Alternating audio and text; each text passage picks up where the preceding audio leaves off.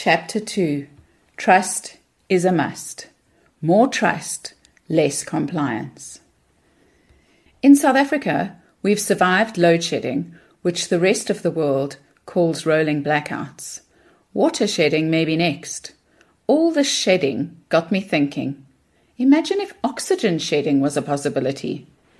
Bizarre, I know, but think for a minute of the lengths we would have to go to the oxygen tanks, the cumbersome draining paraphernalia we'd be forced to use simply to function as we had before.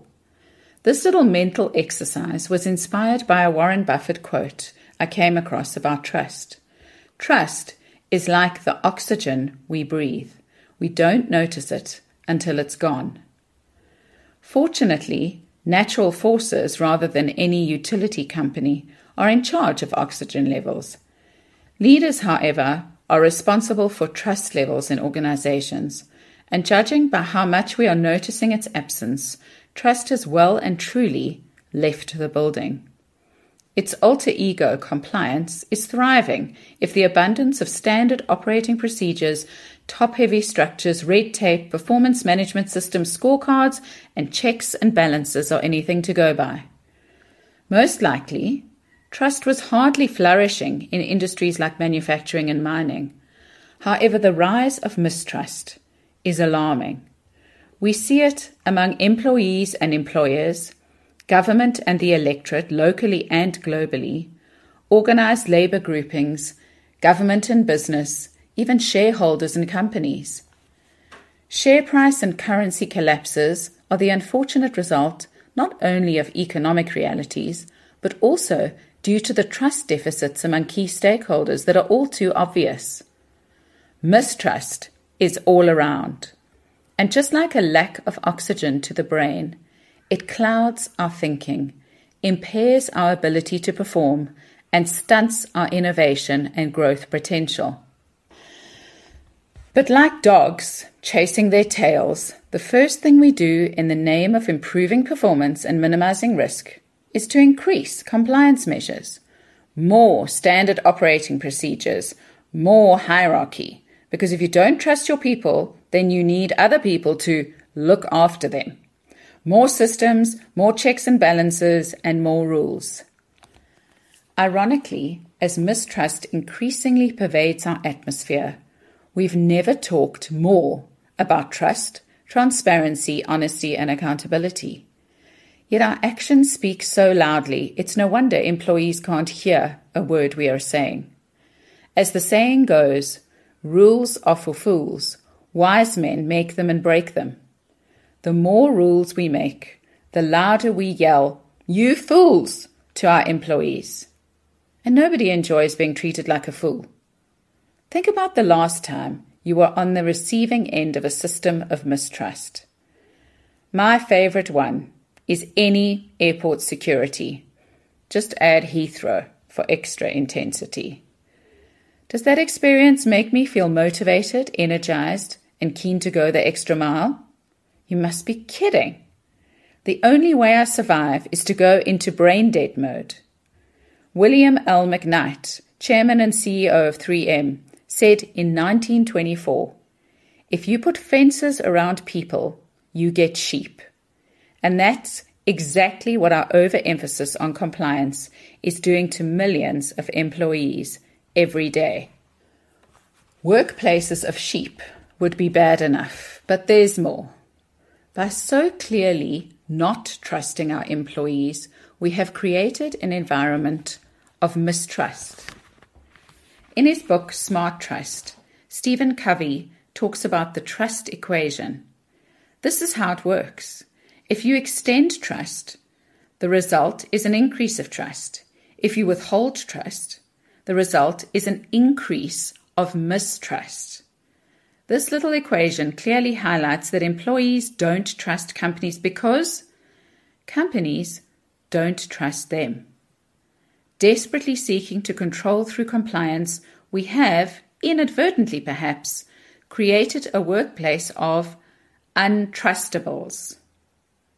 And the trust equation indicates the solution is astonishingly simple and doable for the brave among us. If we want employees to trust us, we need to start the virtuous cycle by doing what leaders are meant to do go first. Why trust is a must. The case for trust. Simple? Yes. Easy? No. While it's easy to see how destructive compliance is, it may be a case of better the devil you know, despite the risks of creating a compliance culture. Sheep, after all, are easier to herd. Trusting feels risky. Trust implies knowledge, a relationship. Trust isn't black and white. It's more likely to be messy and murky.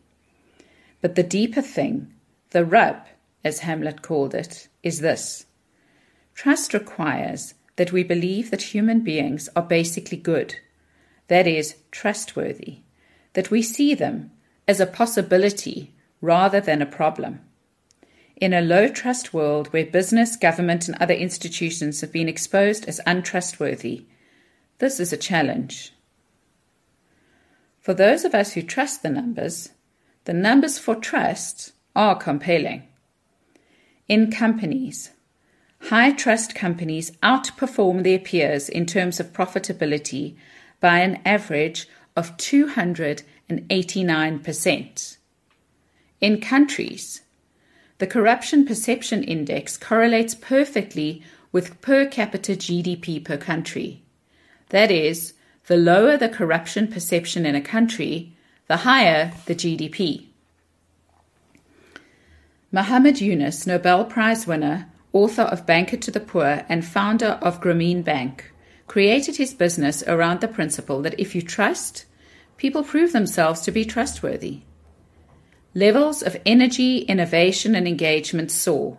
Speed improves and cost decreases. Things are simpler and work better. Another example Warren Buffett and Charlie Munger are hardly candy striped do gooders.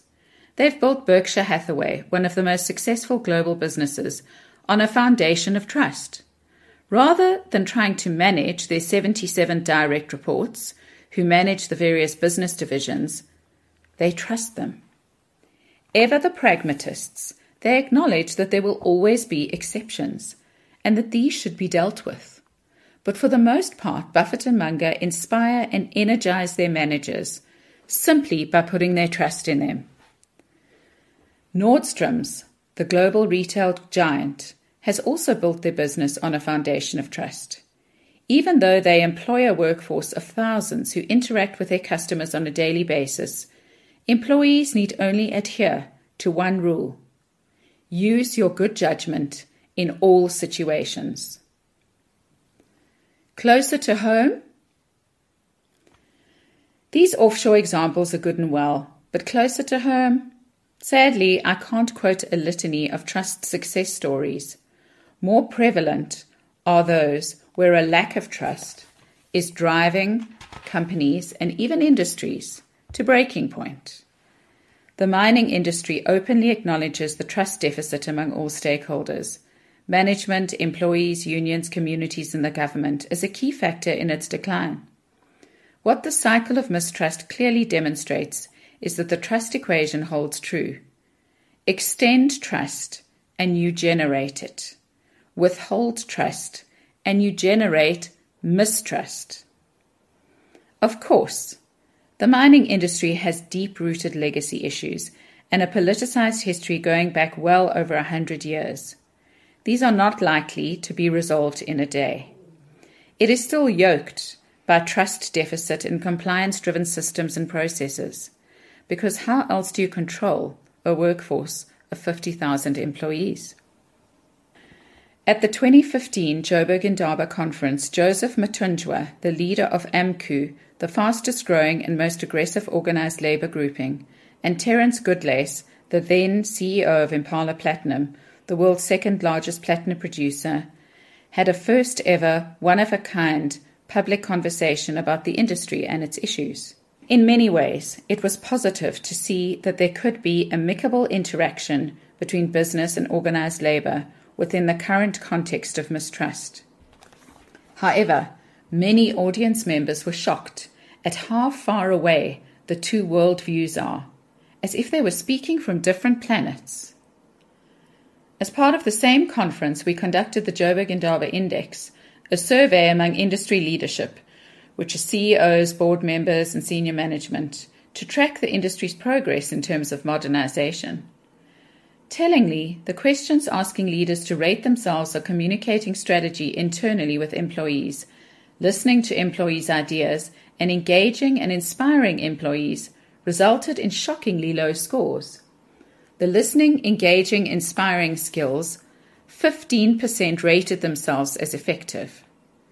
For communicating strategy internally with employees, 30% rated themselves as effective. For me, these puzzle pieces fit together to form a disturbing picture. Communicating intent, the why we are doing, direction, the where we are going, and listening, the where we are now, are critical building blocks of the trust relationship between employer and employee. By conveniently outsourcing this communication job to organized labor, management has ceded its trust building opportunity as well. It's no surprise who employees trust and follow now.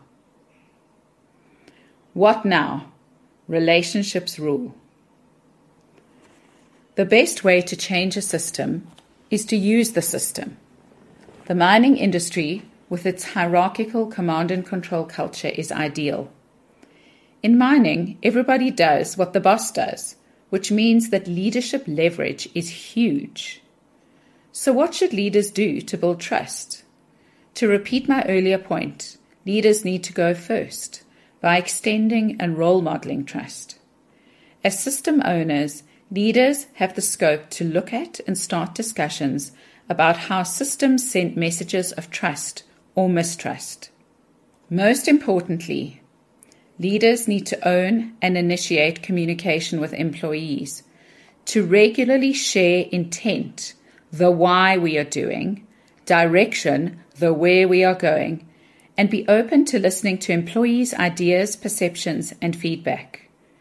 It's up to leadership to demonstrate that relationships are important, to encourage dialogue and conversation rather than rattle off commands, and to realize that it's their job to get to know the people they lead. And in this way, to build trust, even if it is one person at a time. Imagine if trust could go viral in a hundred year old industry. I believe it's not as far fetched as it sounds if we as leaders can get our heads around the fact that the benefits of a trust culture far outweigh the risks of a compliance culture. If we can overcome our fear, let go of our need for control, and finally, if we can just decide to go first.